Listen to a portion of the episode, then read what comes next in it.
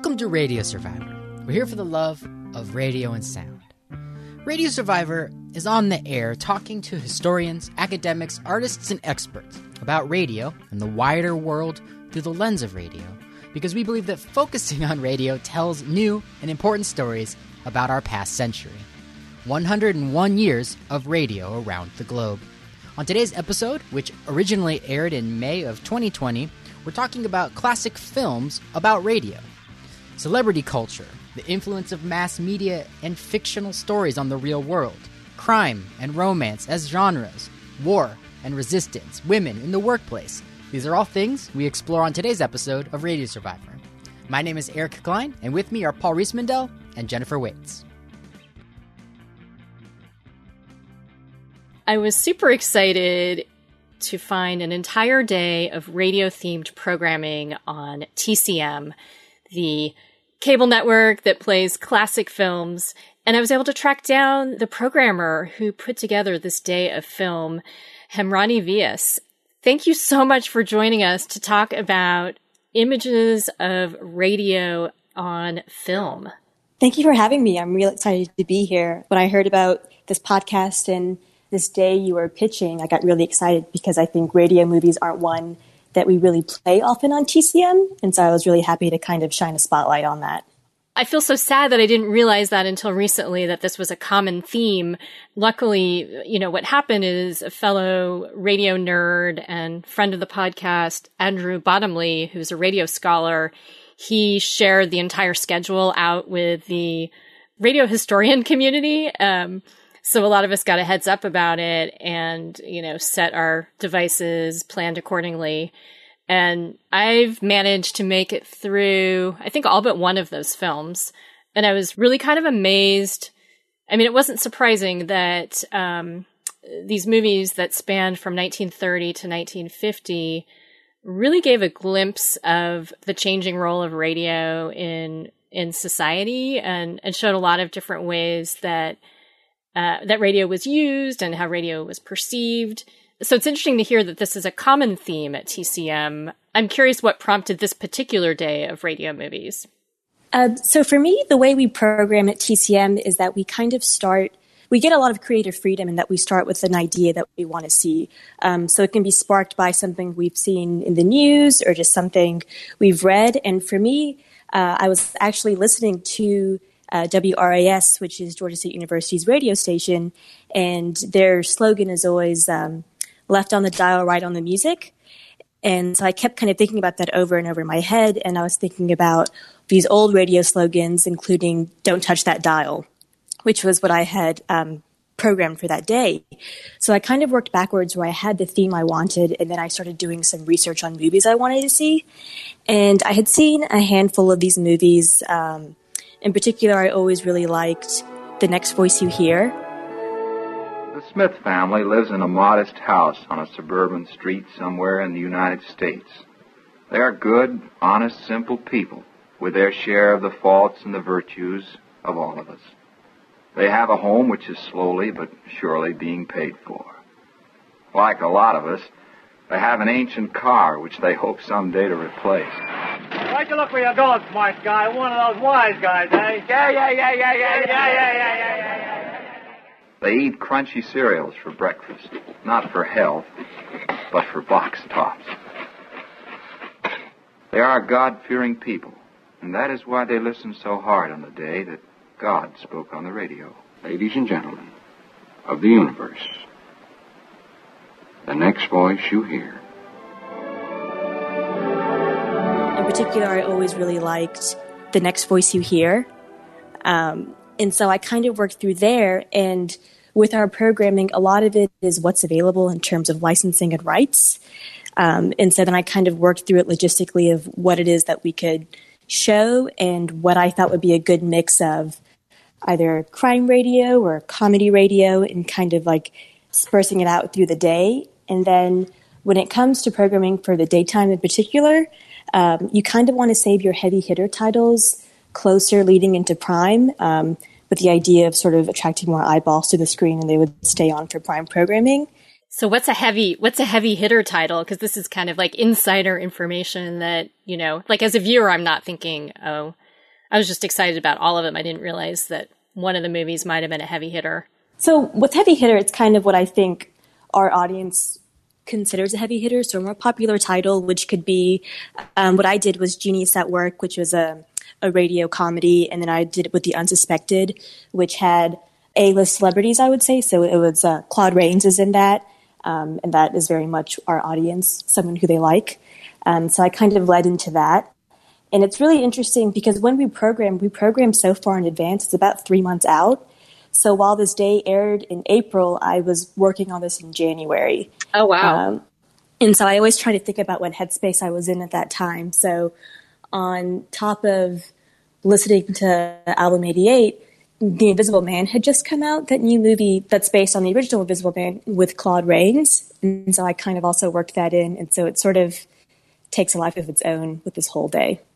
So I met somebody um, who works at TCM, Millie De Chirico, uh, through college radio connections because she was working at TCM, but also working in college radio in Atlanta. And I remember hearing from her about this idea that, that programming on TCM, like deciding what to play and where and coming up with these themes that it, it reminded her a lot of college radio. And, and that really opened my eyes to that idea, which I had never thought about before. So I love that you're also sort of describing it that way that, you know, with my own radio show, sometimes things happening during the day or during the month or in the news have an influence of what on what I'm playing. And that's really interesting to me that that's the case for you as well. Yeah, and a lot of it also goes into what I noticed that hasn't been played a lot. Um, so I'll kind of go back through the titles and see that this hasn't aired since 2009, and I think it's time for it to get some airtime.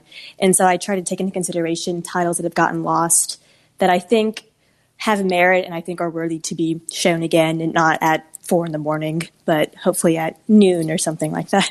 So you were talking about, um, you know, sort of, you had a few movies in mind. I'm curious, like, what what was the universe? Well, how do, first of all, how do you go about finding a bunch of radio themed movies? Like, do you have a bunch at at the ready that you can pull from? Is there a way for you to search for that? Are there a lot of radio themed movies? So there are surprisingly a, a heavy number of radio movies. Um, a lot of them come from radio series that aired back in the 30s um, that transitioned to film. The same issue, like the same process with television. So, like the Goldbergs was a, a radio program that became a TV series. Um, so, we have a few of those in our database that we can search from, which is called Scarlet, which uh, a little trivia it's because Ted Turner's favorite movie was Gone with the Wind. And so Ooh. when he created it, that was kind of the name of our database for him. And in it, you can kind of search basically almost whatever you want. So you can get as specific as radio and film, um, or you can go broad as just kind of 1930s comedies. And then from there, I kind of um, saw what we had available the last time it aired, who were the stars in it, because that does have somewhat of a say in it in terms of where you place it in the schedule. Um, and I kind of worked around that way. Um, but I was excited because I got to air a couple of pre code movies, which were always really fun. Um, and it ended up being a William Haines double feature that I had aired in the morning.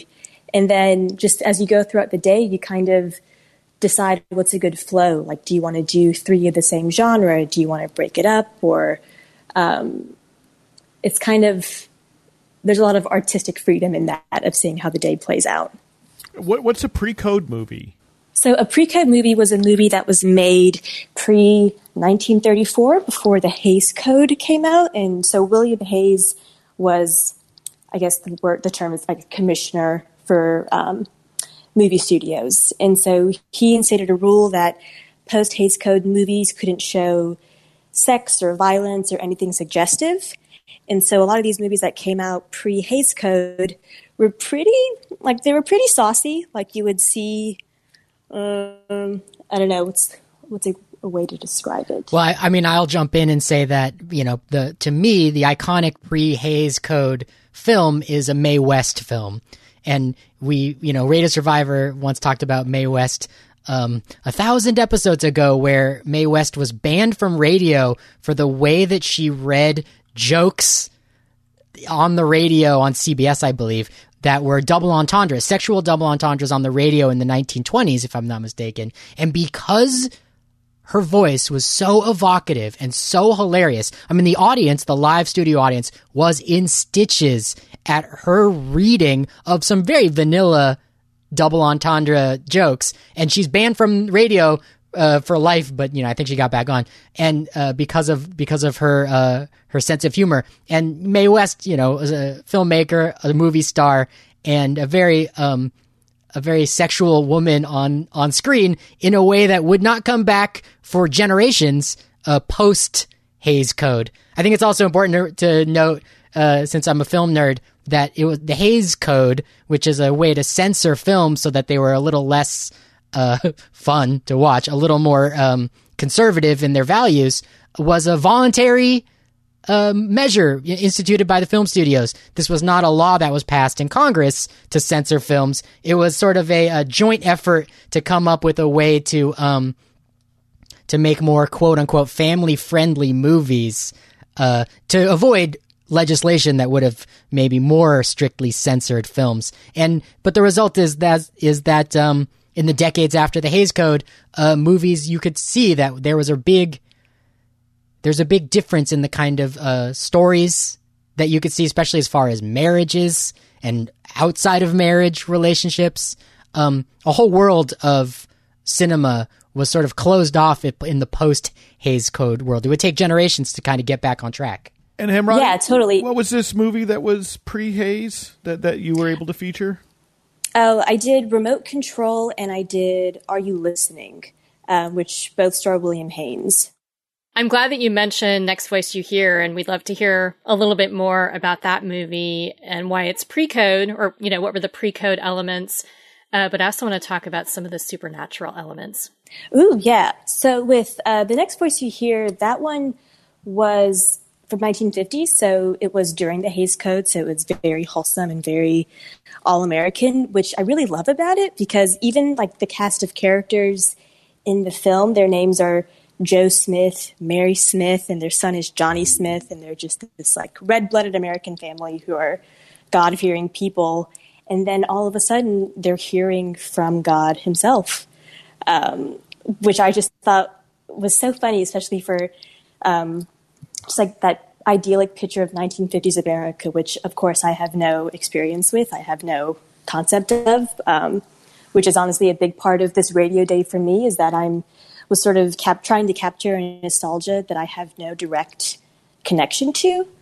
Um, I have listened to radio, I listened to talk radio and college radio, but it's still very different than from the movies that I've chosen to show.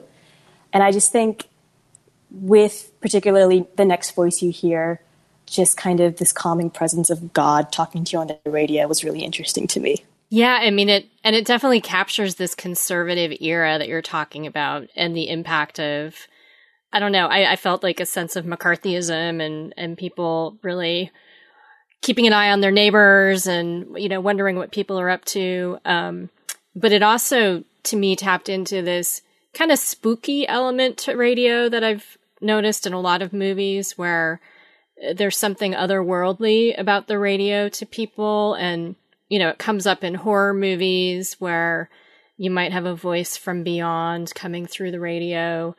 I don't know if you've ever seen, there's a movie in the TV show Frequency where there's communication across time through a shortwave radio. And I think, you know, there is this kind of mystical element to radio that was captured so well in Next Voice You Hear. Definitely. And I think it's funny that the wife is played by the future Mrs. Reagan um, which is something that I've always has kind of tickled me that she just truly is this through and through uh, American woman in every way. Right. Yeah, definitely. And so we we we jumped ahead to the period of time with the code. Um, maybe talk a little bit about some of the films that were pre-code that you showed, and what what made them feel a little bit saucier. So one of the films I showed pre-code is Remote Control, and that is about this man who um, he thinks that there are being coded messages being delivered over the radio um, by one of his coworkers, and that he's trying to get some numbers out to his bank robber friends, which I think is really funny. Yeah, that kind of reminded me of um, of number stations and and spy. You know, the use of uh, shortwave radio by spies but this was crimin- criminal, well, masterminds maybe, um, who were kind of doing the same thing, sending out codes through the radio. yes, it's made me. Um, it made me think of the Americans. uh, Exactly. which they do very often. Well, you know, eh, eh, folks who've been in college and community radio may have encountered listeners who have that exact belief. I mean, it, it I, I have on multiple occasions uh, talked to on the phone or met in person um, a listener who was absolutely convinced that our station was sending them coded messages. And these are folks who were probably mentally ill, right? Unfortunately, or having some sort of uh, unstable problems. But it's hap- I, I've talked to many other radio programmers who, who've had that real life experience because I, I think it's because of the fact that in, in this time in, in particular, uh, community radio and college radio are more personal. It sounds more like you're talking to the listener, right? It's not just DJ patter. There's a sharing. There's a there's a connection there that's different than the you know here's what's coming up. Here's you know weather on the eights where where it's it's much more uh, much less personal. Um, and so and so I wonder you know I, I've not seen this film, but what is the uh, what is the pro what's the programming like on the radio that that that causes someone to think it's coded? Like what what what is what is actually on the radio in in the film? Well, it is a code. Oh, okay. right. Yeah. So it is a code, but I won't go into more for that. But but how but how is it yet. encoded? Like what is it like? It's it, you know it, it's it, is it just someone like number stations where it's like 54, 26, 32 or is it or is it in regular programming? You know what I mean? Is it an actual cipher in that way? Um, I think most of it it's in the programming, and so Yeah, just kind of okay. overhearing his radio announcer saying these things, and he's um, being very. He's got a lot of questions about it, and of course, sort of the root in all these movies that it's always over a girl. They're only investigating because they've been slighted by someone over a girl, and so he only really cares because she picked him. She picked the bad guy over him, or he did, and so he's trying to win her back. Um, but with remote control, but mainly with um, Are You Listening, which is another pre code film, um, the other William Haines double feature. That one is just an insane movie to me, plot wise, because it's like a, a 65, 70 minute runtime and so much happens, which is the case for most of these pre code movies where they just have to fit as much as they can into this short runtime. Um, and I guess some of the pre code saucier things you see in this is that um, he's a little, I guess, physically aggressive with his wife when they're fighting, and she is basically drunk all the time, and there's just a lot of showing of excess in sort of every sense of the word in these movies. Um, but that one's really fun because he is basically William Haines plays a radio announcer who is in love with a radio actress. Um, but unfortunately, he can't divorce his wife because it's during the Depression and they are essentially too broke to live on their own. And so he kind of has to find a way to get rid of her. Um, and there's a whole lot of nonsense that happens throughout, a lot of quarreling. And there's, of course, a murder. Um, but what I think is always really funny is the way they wrap it up so quickly at the end. Is when it's kind of like, all these bad things happened, yes, but at least we're together. exactly. Why did it's they all wrap tied up- up with a bow. Why do they have to wrap up quickly? I, I, I don't. I uh, this is not a phenomenon I, I know about that they needed to wrap up the movie in sixty five or seventy minutes. Was it just economic? I think so for the most part because this was early 30s. Um, film was expensive, and so I think they were just trying to get as much in as they could on a short amount of film. Hmm. That that's fascinating. Because sixty five or seventy minutes. I mean, by contemporary standards, that's quite short. It's just a little over an hour. Right. I, I wonder if it's because uh, at that time people would go see the movies and they would watch they'd watch more than one film. Right. Right. The, staying at the theater in the for the evening time would mean that they'd want to cram in. You know, I'm I'm, I'm guessing about three showings, so you'd you'd want to keep it short.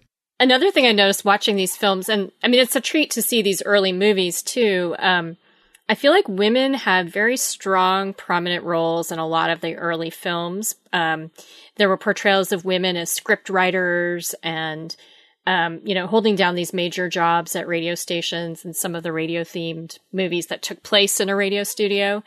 And then, you know, by 1950, um, the woman was in the home and, and very much, um, sort of in charge of the home and, and not shown as really doing anything outside of the home. And I just thought it was fascinating. Like sitting through a day of these films, you could really see those changing um, popular culture portrayals of women. Yeah, and I think a lot of that is because of the Hays Code, because they didn't want to show women um, basically being independent and realizing they may not need a husband, or they not they may not need to have a family, and they can have a fulfilling career. Whereas later, post code, you see these women being a lot more domesticated and a lot more um, like docile and everything, where they are um, the partner to their husband who is in radio or who is in television, whatever their career is.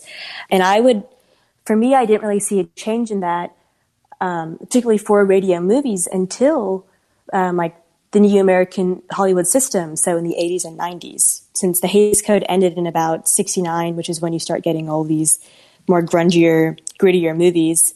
Uh, when they were, if they were making movies about radio or women in production, uh, they were always these much more like these sexier, independent women. Hmm. It's funny when I think about these more contemporary movies about radio. A lot of the movies that come to mind are about the about male DJs in the studio, and that seems to be the focus, which is quite different from the selections that you programmed, where the types of radio shows might be different. There were there was radio drama where you saw people making uh, sound effects in the studio. Let's let's stick with that topic. Let's. I would love to hear about another specific movie where a woman, uh, you know, had a job at a radio station.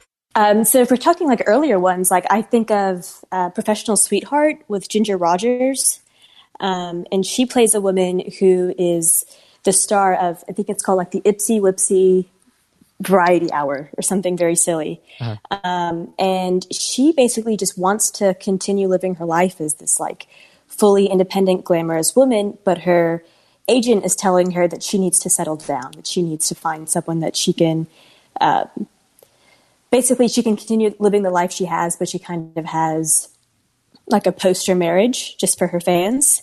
Mm. And so the movie kind of follows the ups and downs of them setting her up with what they call a professional sweetheart who is basically just with her for for appearances. Um, and the movie goes through like her trying to find a man and her agent trying to find a man, and then how does the husband sort of deal with her um, popularity and fame as a radio star?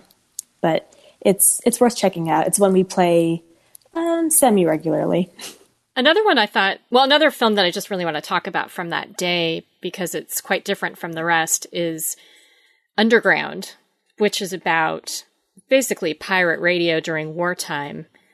And there was a, you know, a, a strong female character in that film as well. So they're portraying a shortwave shortwave radio pirates who are broadcasting about the resistance. And and you know, I I haven't seen all that many mainstream films about pirate radio in that sort of way. Um, can you maybe talk about what's different about this film? And I want to just let listeners know that that's a, a film from 1941, and Jennifer's talking about the resistance to, to Nazi Germany. Yes. Here he is, Eric Sevareid, the famous radio commentator who has just returned from the bomb torn capitals of Europe. Glad to see you back in one piece. Boy, you sure had a close shave over there. Mr. Sevareid is one of the foremost news analysts of the European scene. Won't you tell the American public what you consider the most significant development in Europe today? Hello, America. This is Eric Sevareid speaking for the first time now without any restrictions, without any censorship. And for the first time, I can tell you what they don't allow correspondents to shout across the Atlantic. At this moment, an underground revolution is going on in Germany, and I predict that in the end, nothing can stop it. As dramatic, as momentous, as the inspired resistance of the Allied forces is this story of a small but growing band of men and women who are leading this fight for freedom. These are the people whose individual heroism may never be recorded, but their true story is the most censored news in the German Reich today. An innocent appearing truck lumbers along a quiet country lane. To all outward appearances, just a tow car making a routine pickup. But hidden within is a powerful shortwave transmitter flashing to Germans throughout the land the true story of the oppression and brutality that strangles their country today. Tonight we come to you again in spite of the Gestapo with the news of the real conditions inside of Germany. Recently, all of Germany was shocked to hear that Rudolf Hess So I think when I was looking at movies for that day, I really thought that one was really interesting because it is so different from all the other radio movies, where in all the other titles I selected, they kind of use radio as this really fun medium where a lot of hijinks ensue and a lot of things can go wrong. Whereas this one is showing it like for the apparatus and what it can do as utility and how it can really save people's lives and like basically cause political uprising, which for me, I just thought that would be really fun to kind of almost put in like a wrench in the day where they're kind of being, they're seeing all these really great, um, lighthearted movies. And then it's going to kind of have an intermission with a very semi serious one about something, about a very serious topic. And then I kind of wean that back out into more lighter fare. But when I was doing research on that movie for it, I thought it would fit well because that led into a Humphrey Bogart title, uh, One Fatal Hour. Um, and Humphrey Bogart worked a lot with that director, Vincent Sherman. And so I thought that would be kind of a nice tie in. Mm-hmm. So it's interesting. Um, in Underground, the the characters are actually driving around in in this truck, broadcasting their shortwave radio station. So they're kind of on the run, um, doing these these um, broadcasts of resistance. Um, they're they call it the voice of freedom. So it, it's it was a very interesting portrayal, and it makes me want to know. Actually, makes me want to know more about underground radio during World War II, which would be interesting historically to find out more about that. Yeah, definitely. It's a very interesting topic. And also, whatever you learn, please share it with me. yeah, not to mention the concept of uh, how I want to ask somebody who knows um, if if you can drive a shortwave radio station around on a truck um, as I understand it, you need a very tall antenna to get the work done. You just need a very big antenna. Yes, it's, ah. it's it's difficult, but I don't know that it's impossible. To tell you the truth, um, I, yeah, they had a tall antenna on the on the truck. Yeah, yeah. Be, I mean, I, I, suspect you can because the the, the frequencies are uh, are shorter than what's an AM radio, which requires truly enormous uh, broadcasting. But yeah, I think it's actually plausible. In fact, um, I'm certain we have listeners who know more than we, so be sure to drop us a line, podcast at radiosurvivor.com to, to help correct us, and we'll put you on the record on a, on a, on a future show to help uh, fill in the gaps here in our, in our particular knowledge as we talk about radio movies, movies that feature radio. And our guest is Hamrani Vyas, who is a programmer at Turner Classic Movies, where they recently featured a full day of radio theme movies. And and so we're kind of getting into into the portrayal of radio in films, in particularly in, in classic films, and and we've talked touched on a little bit about sort of the differences in in the films pre uh, what is known as the Hays Code, uh, which went into effect in 1934, which kind of uh, made made films cleaner, but maybe a little less interesting and a little less uh, uh, sort of saucy, is I think the word that we've we've kind of uh, tossed around here. And yeah. and you know, and Ronnie, I wanted to ask if if there's a portrayal of of radio changes as television comes to the fore. Because certainly in, in, in, the period we're sort of talking here the 1930s to to like about 1950 you know radio is the predominant mass medium uh, especially in, in terms of a real time a broadcast medium. And television is still yet a, a number of ways be, before it's uh, entering sort of every uh, living room in, in, in the country and so does radio retain its prominence and, and does it sort of lose it according lose loses prominence in the films to, to television? Uh, and and does that take does it take a long time? So unfortunately, I think it does kind of it gets put in the put on the back burner once TV becomes more prominent and once they're churning out a lot more films uh, because with the Hays Code and with these major studios coming into play, they are just burning movies through and through, um, tens and twenties, thirty. I don't know so many a year. And I think because of that, radio becomes a lost medium for a lot of people, and it's no longer the new and shiny thing. So um, in film, especially in the 50s, I would say that a lot more um, technology driven movies come into play, but it's never about radio. Um, so I'm thinking more along the lines of like Desk Set with Katharine Hepburn and Spencer Tracy. Um, or even moving on forward, movies like um, like network, which wasn't until the 70s, but it soon right. becomes more about advertising, about the medium of television, and radio gets kind of lost in the way. And is it because people consider radio less powerful? I mean, you know, because network is certainly about the power of television. Right, I think so. I think it's because it's almost as if radio served its purpose for World War One and World War Two, and now it's kind of now that we have television, you can see someone reporting the news to you. There's more of a connection where you can see a face, and I think that sort of became the comfort for Americans, where they, if they were seeing all of their favorite actors and actresses on screen, um, I think they would feel more comfortable getting their news that way as well. And especially, I guess, for a visual medium like film. Right. And then, kind of along with that, um, if you see TV portrayed in a certain way on film, how does radio then get portrayed after that point? When radio does appear on the screen, what what are we seeing, and how is that different from what we saw in the 30s and 40s? I think we're seeing as more of a recreational thing, and it's something you have in the home where you use it to listen to music and you use it uh, to gather the family around versus getting your daily information from it because now you have TV for that. You know, one thing I've noticed, like in the 80s um, through to today, radio will appear on TV and in the films as like the clock radio next to the bed or driving in the car and hearing the radio. So it's almost like a soundtrack or or utilitarian. Yeah, like it's it's a sign of somebody waking up in the morning to the morning radio host or driving on the freeway and hearing a particular DJ or song and that kind of situating the character in a place and a time.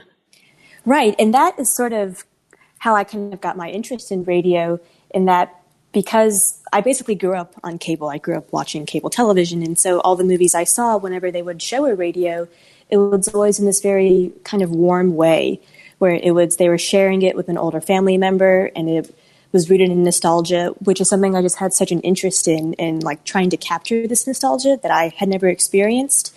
And so then I kind of worked backwards where I thought about, well, movies that came out when radio was popular and how that looks compared to movies that were made in the 80s or 90s that were uh, that took place in the 30s and 40s. I think were really interesting and how they mm. kind of showed what radio would look like. Um, and that was as a child, like that was my only knowledge of the 1930s and 40s was from movies from the how 80s and 90s movies portrayed it.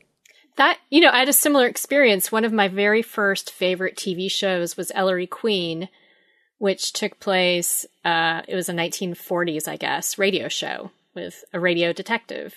And the TV show basically showed, you know, this old time radio station set. That's kind of interesting considering my fascination for radio today.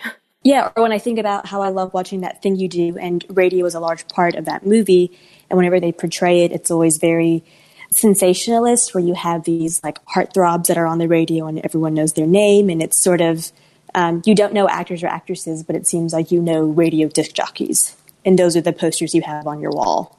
So another another thing that you know, as somebody who participates in radio, I'm always really interested in seeing how radio stations are portrayed in movies and on TV, and I'm wondering, like, if you have examples of of movies that you like that you think do a good job of showing the day to day operations of a radio station. Um, because um, we in a lot of these movies it's kind of fleeting glances of radio. But but when has a radio station taken a starring role in in a way that you think was done really well um, for me the ones that i'd always gravitated towards were um, good night and good luck um, which talks about edward murrow which was the george clooney movie from a few years back um, and they cover basically how cbs was kind of having a say in his reporting and what he was saying about like McCarthyism and the Red Scare.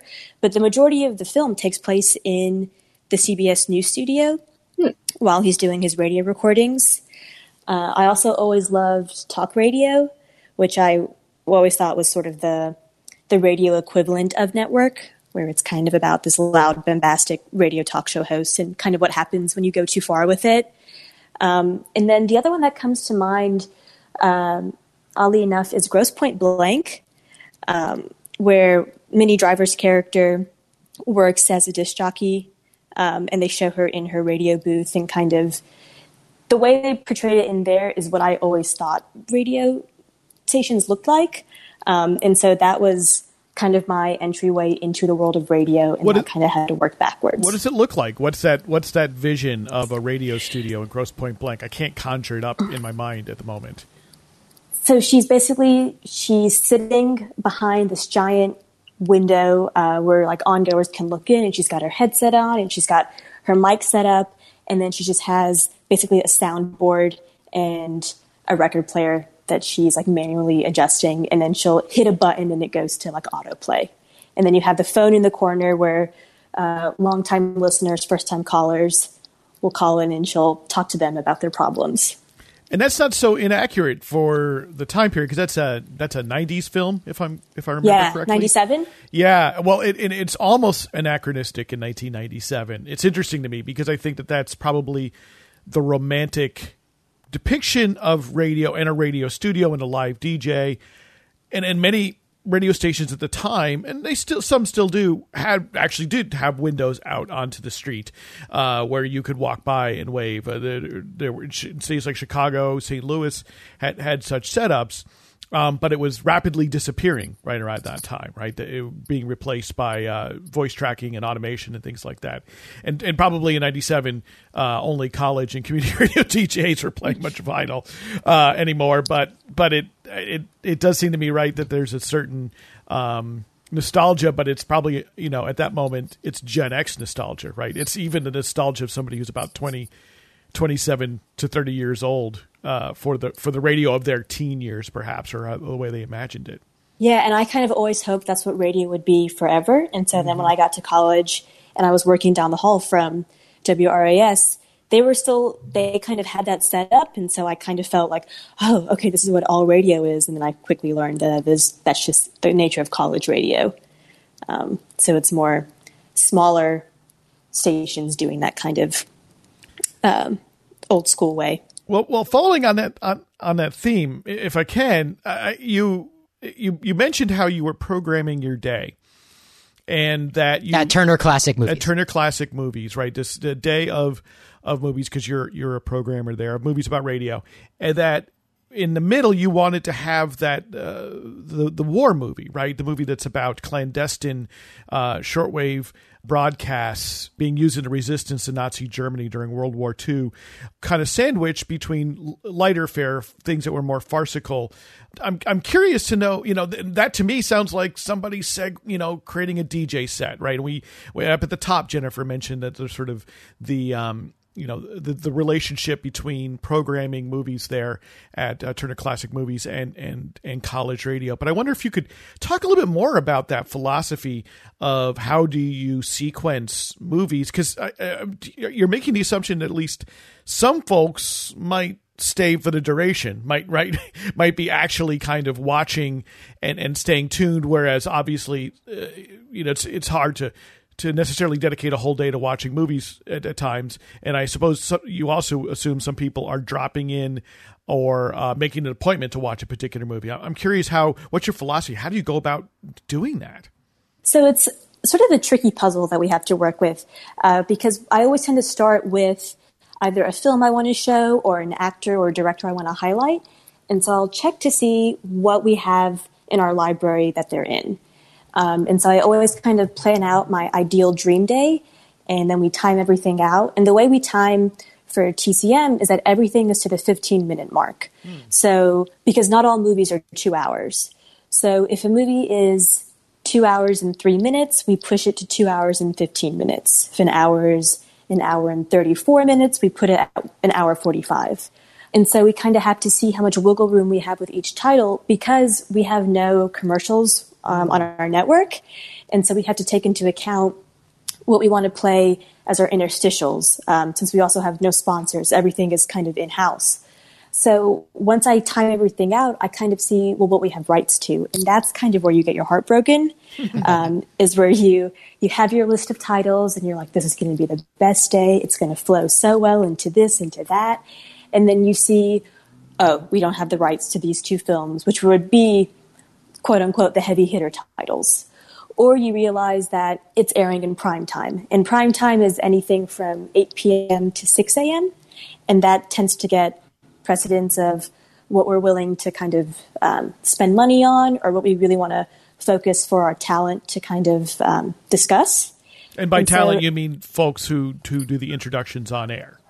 Correct. Oh, and Hemrani, um, I'm curious about prime time. Is that what time zone is that in? Because I think about that when I'm watching TCM on the West Coast, that other people in other parts of the country are seeing these shows at a different time.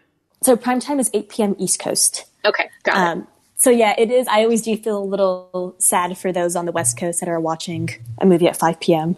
That is supposed to be kind of leading into our evening programming. But we kind of we look at what's already airing in the month, and then we kind of see how we can create some variety with it and divvy it up. And so part of my role as the programming coordinator is I assign days to the other programmers, and every now and then I will assign them a theme or a birthday.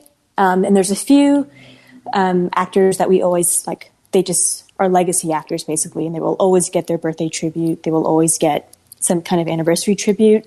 Um, think like Katharine Hepburn or Cary Grant. And then once we all kind of plan out our daytimes, I sort of lay it all out and see where it would flow in the month. So if prime time is going to have a night of Asian American actors, maybe we'll put the daytime of like another Asian American actress we're showing to kind of lead in. Or if we're doing a day of radio movies, um, and maybe that night we're doing like the history of jazz. Maybe we kind of like line that sort of up. Um, and so there's, it's heavily curated, which I always think it's funny when I meet strangers who watch TCM because they think the daytimes are just kind of uh, programmed really loosely, and it's just kind of we like pick titles out of a hat and we just put them on. Um, but there is a lot of thought that goes into each day, um, and we we know that not everyone is going to watch for 24 hours. Mm-hmm. That would be that would be incredible, but also slightly dangerous, maybe. Well, and, and well, and I've heard that um, just because I know you know one of your colleagues, Millie, I know that sometimes the themes are themes that maybe as a viewer we might not even pick up on. So I think she filmed a day of scenes um, that had like smoking scenes in them, movies with smoking scenes. Yeah, it's um, it's kind of like a, it's almost like a an inside joke that the programmers have, where we can get so specific with our days that we aren't 100% sure the audience will get it, but we hope if they watch a couple, they may pick up on some things. Um, so we've done one day where it was just sexy eyewear. So it was just it was just like movies where eyeglasses or sunglasses are like heavily featured. So we showed Lolita, we showed That's North by Northwest. And do you reveal do you reveal the themes to people or do you sometimes just never tell anyone and just wait to see like are there are there avid watchers who try to figure it out? I'm curious about that. Yes, we have um, a very loud Twitter fan base, which is wonderful, and they have their own handle TCM party uh, where they talk about what's airing for the day. And you can find it for the um, not all of the daytime themes are highlighted on our website, but those that are, they can kind of they can see what's playing ahead of time. Um, but every now and then, we'll kind of I'll try and hint at what it is and see if anyone can guess. What's well, the most like bizarre theme you've had? Ooh, oh, or obscure. I thought, I thought sexy eyewear is probably up there. I love um, sexy eyewear. Himrani Vyas, we're talking to you because you're the program coordinator at Turner Classic Movies, and Jennifer reached out to you because we were very excited that you programmed an entire day in April of 2020 around uh, movies from from the 1930s all the way up to the 1950s that or the early 1950s at least all these films were related to uh, radio radio broadcasting radio stations a lot of um, radio either in the background as the setting of the film or at least uh, part of the MacGuffin that drives the plot is radio. And I think I would love to go back to these films that you selected. Um, I have a list looking at the list. It's it's really fun. I can't wait to watch all of them and like take this uh, work that you did and and turn it into my own like home viewing experience. I didn't I didn't get the chance to see it on cable. But let's let's talk about let's talk about another one of these uh, movies in specific that we didn't get to yet. Uh, which one? Which one is is uh, next on the list? Let's see. I would really like to talk about um, Mr. Dodd takes the air. Great, Mr. Dodd takes the air, 1937. Ladies and gentlemen, the sensational new radio star, the king of the airwaves, public crooner number one, Claude Dodd. Mr. Dodd, take the air. Mr. Dodd, take the air. Mr. Dodd, take the air.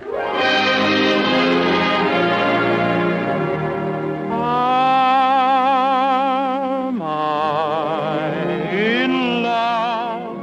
Am I? I think you're the most interesting man I ever met. Am I? Well, I. I kind of feel interesting tonight. Party got the dough for a penthouse? You miser! No more expense, please. Don't let that bully intimidate you. Didn't we agree that you should live with dignity like an artist? Yeah, but couldn't I live like a little cheaper artist? My dear, there's no such thing as cheap art. Oh, why? I feel somehow. Mr. Dodd Takes the Air, 1937. I just think it's so wholesome and so sweet. Um, and I think that struck a chord with me because I thought that this is what this is what radio could do for people. It could make you a superstar.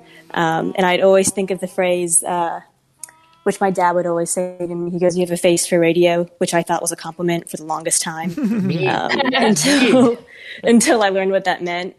Um, but I just think it's this really sweet, kind of wholesome American story where it's about the small town guy who just wants to make it big in New York, um, and he does it with his voice. And I think there's something really sweet about that. It it has such an interesting portrayal of radio too, because he's also this very talented engineer who knows a lot about the inner workings of radio technology. So he's like he becomes a superstar with his voice, but like the real ticket is also his his tech skills. Hmm. Yeah, it's kind of more about really technically what he knows, and then along the way he meets you know like a whole flurry of characters. He gets involved with the gold digger, and then he falls in love with an opera singer. Um, he ends up getting bronchitis at one point, and so then he ends up like singing um, differently on air, and then people think he's a phony. And there's just like so much, um, so many like hijinks that go on through this. That's amazing. And again, it's 86 minutes, so it's a madcap plot. Which is something else I love about these movies is that um, I guess everyone these days has like a really short attention span, I would say, for movies, where everyone's kind of looking for a tight 90. And so I'm hoping that if they just watch more of these older movies, you're going to get less than 90. You're going to get 60. You're going to get one of these movies is 64 minutes, which I think um, people can have enough time to sit down and watch and hopefully enjoy something they haven't seen before and realize that just because a movie is old um, doesn't mean it's bad or boring. Yeah, these were all very fast moving, action packed movies for sure.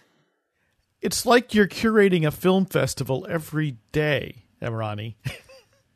It sounds like the best job ever. Uh, so, and, and it doesn't. So, uh, maybe I'm going to give you my perception. My perception is that the rest of television doesn't quite work this way. I don't know if you can if you can disabuse yeah, me of that you, perception non, or not. Non-commercial. Yeah, it, I very much lucked out in that I kind of work for my dream network, and I am basically getting paid to watch television, which is just the ultimate goal. Uh, my parents always said, "Do what you love," and so I figured that out. Um, but compared to other networks, yeah, we are very much in a league of our own in that we are not dealing with Nielsen ratings. We are not dealing with oh, really uh, advertisements. No, we have. I knew no there was no. Sort of, I knew there was no uh, advertisements, but but uh, you know, like, but HBO doesn't have advertisements, but they do care about ratings. Yeah. Right. Yeah, we have no sort of ratings tracker other than um, social media, really, and uh, cable subscriptions. That's kind of where we make mm-hmm. our make our money. Wow, and that, I mean that's what essentially makes Turner Classic Movies sort of an oasis for a lot of people. The the buzz that I pick up on on social media, despite my lack of cable at home, is that it's you know it functions a lot like I think about non-commercial radio on the radio dial. That there's this spot where it's more pure and it's there, you know, and and that kind of purity and innocence, and also you know not just innocence because it's also a celebration of of an art form with film it's just a nice thing that it that it's there. Yeah, and that's what we kind of strive for. I think we want to be a comfort, but also educational to our audiences. And if you ask anyone that works at our network, which is a relatively small TV network compared to most channels, um, we're all fans first, which is great. And so it makes conversations really fun. It makes thinking long term uh, programming themes really exciting because yeah. all of us kind of have our own little wheelhouses of what movies we like and of what movies we uh, know really well, and we kind of all bring that to the table. Himrani Vyas, you're the programming coordinator at Turner Classic Movies. You put together this day of radio films. I want to I want to ask you an open question about the day of radio films that you put together. Um, was there any kind of theme that they all sort of had regarding the audience of the radio? Like what kind of power or or what was the relationship between the voices on the radio and the people listening um, that you could draw uh, across uh, at least some of these films that you put together. And you put together three, four, five, six, seven, eight, nine, ten. It's about you know almost a dozen films. I guess if there's like a, a through line other than obviously radio connecting them, I think it's that all of these movies, with the exception of kind of my my World War II Throne of Underground, is that they're all just so, uh, I guess, wholesome, and they huh. all seem so um, they all seem light. Um, That's and, and it doesn't seem like a hard viewing day. And I think, particularly in the times we're in right now, I think that's what people kind of wanted. Uh, and I also did not know this was going to happen because I planned this day in January. Yeah, right, um, right. So it's interesting how sometimes uh, we become a little prophetic with some of our themes. Right. And it aired in so April. far. Um, yes. I, I, I, have to ask my, I have to ask my question again because I what I was asking is was there a theme of throughout the films of um, a way that the audience of radio, the people listening to radio at home, uh, were were portrayed in these movies. They seem to be really portrayed as like radio was their only way of information and only way of entertainment. So radio was everything for them. Um, basically, if they if they heard God, which they did in one of these movies, they would do whatever they said. Uh-huh. Um, and so it's not so much they were portrayed as these like gullible, naive people, but it was that they just put a lot of trust in radio, which I found really interesting. Yeah, and Hemrani, I mean, it really struck me in all of these films, there was the implication that everybody was listening to the radio and everybody was listening to these stations.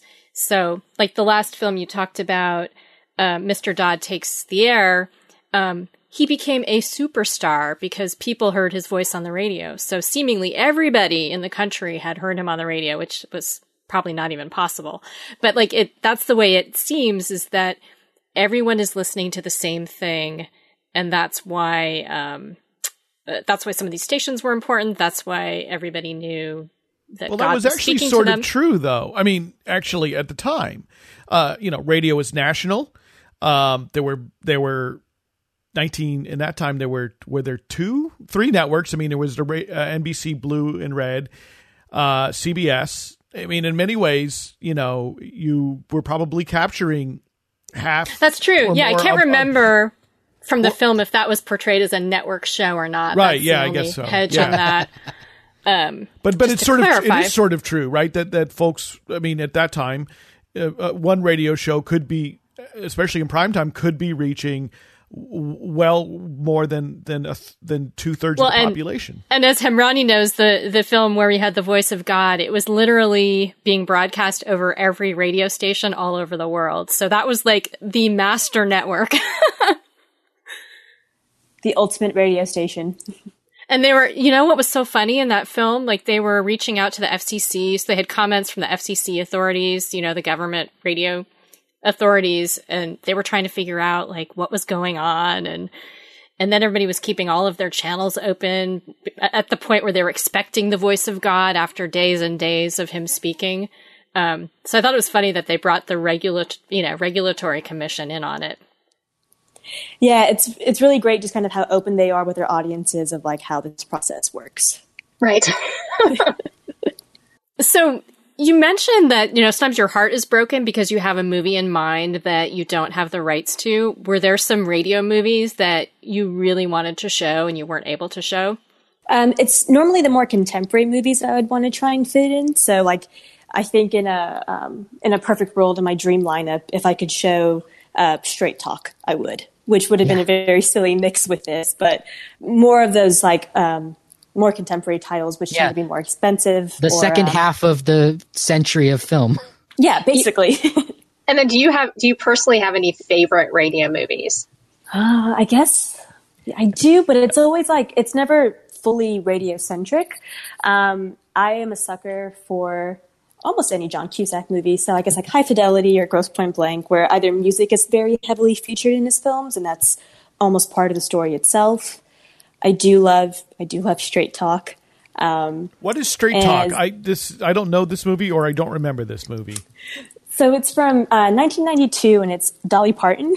Oh boy! And she plays this woman from Arkansas who moves to Chicago um, to try and make it, and she ends up accidentally becoming the star of this talk radio show where she offers uh, like relationship advice. Yep. Mm, Um, and they tell her they're like, yes, you can do the show, but you have to pretend you're an actual like medically licensed doctor. Um, and so it's basically just her um, on air, and there's a, a journalist who's trying to basically kick her off the air and find out who she really is. Unmask her. Yeah. Oh. Yeah, James. It's James Woods, and he ends up falling in love with her, and it's all very great. Yeah, Sorry. ill. Sorry. yeah, also ill. James Woods. Yeah.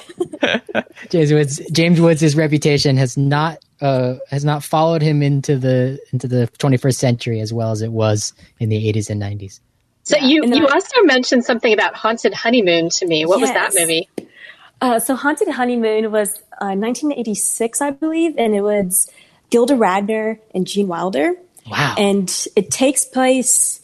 Um, it's one of those movies that is shot in the 80s, but takes place in like the 30s um, or 40s, and they play the stars of a radio murder mystery show.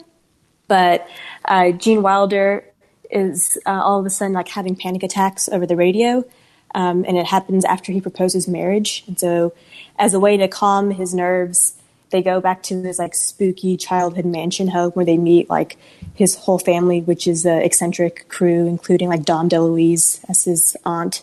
Wow. Um, and they basically, um, what happens in their radio programs happens to them in the house. Huh. That's and that's that's not unrelated to the other films that you programmed from the 30s and 40s. Like that seems to be one of the themes that Totally. that sometimes the fictional universe of of the of the radio play is is either mirrored or warped or secretly exists in reality. Uh, I got that just from reading the descriptions of the films that you selected. Yeah, and I think it's so fun that because it's a medium that almost everyone had in their homes, and so when you see it becoming an integral plot to the story, it's like, oh, this could happen to anyone. reading the description of the films, the first film that you showed on Turner Classic Movies related to radio culture from the 30s to the 50s, as well as the last film that you showed in the series, uh, seemed to have a the same kind of story about a murder taking place in reality outside of the radio studio, but the but the there's some kind of warping of the of the portrayal of this murder so that it is brought into the fictional world of the radio station. Right, and then it kind of bookends the whole day where it's everything comes full circle, where we start with a murder, we end with a murder. Yeah. We can let Radio Survivor listeners know that the list of films that Himrani uh, programmed for for Turner Classic Movies, all these radio themed films, we'll have the list up out at the show notes for today's episode at radiosurvivor.com. Well, Himrani, it's been so much fun talking about radio movies with you today. I I'm I'm so glad that we got to do this pop culture themed episode. So thank you. yeah, thank you for having me. This was so much fun. Well, my pleasure again to say thank you to Himrani Vyas for having uh, for joining us today on Radio Survivor and Jennifer. It was very cool of you to uh, reach out and produce today's episode. Yeah, I love I love movies and TV, and actually, some of my favorite things that I've done on Radio Survivor have to do with radio, have to do with um, TV and film. So Yeah. it's fun when I get to slip that in. As Eric said, you can find it all in our show notes. Go to radiosurvivor.com slash podcasts. That's where, of course, you can listen to this episode of the show. If you tuned in sort of midway through and want to get back to the start, you can go back and review. It is radio on your own time. And of course, if you if you listen as a podcast and you want to catch up on other episodes, you can find them there as well. Thank you to everyone for spending another hour with us.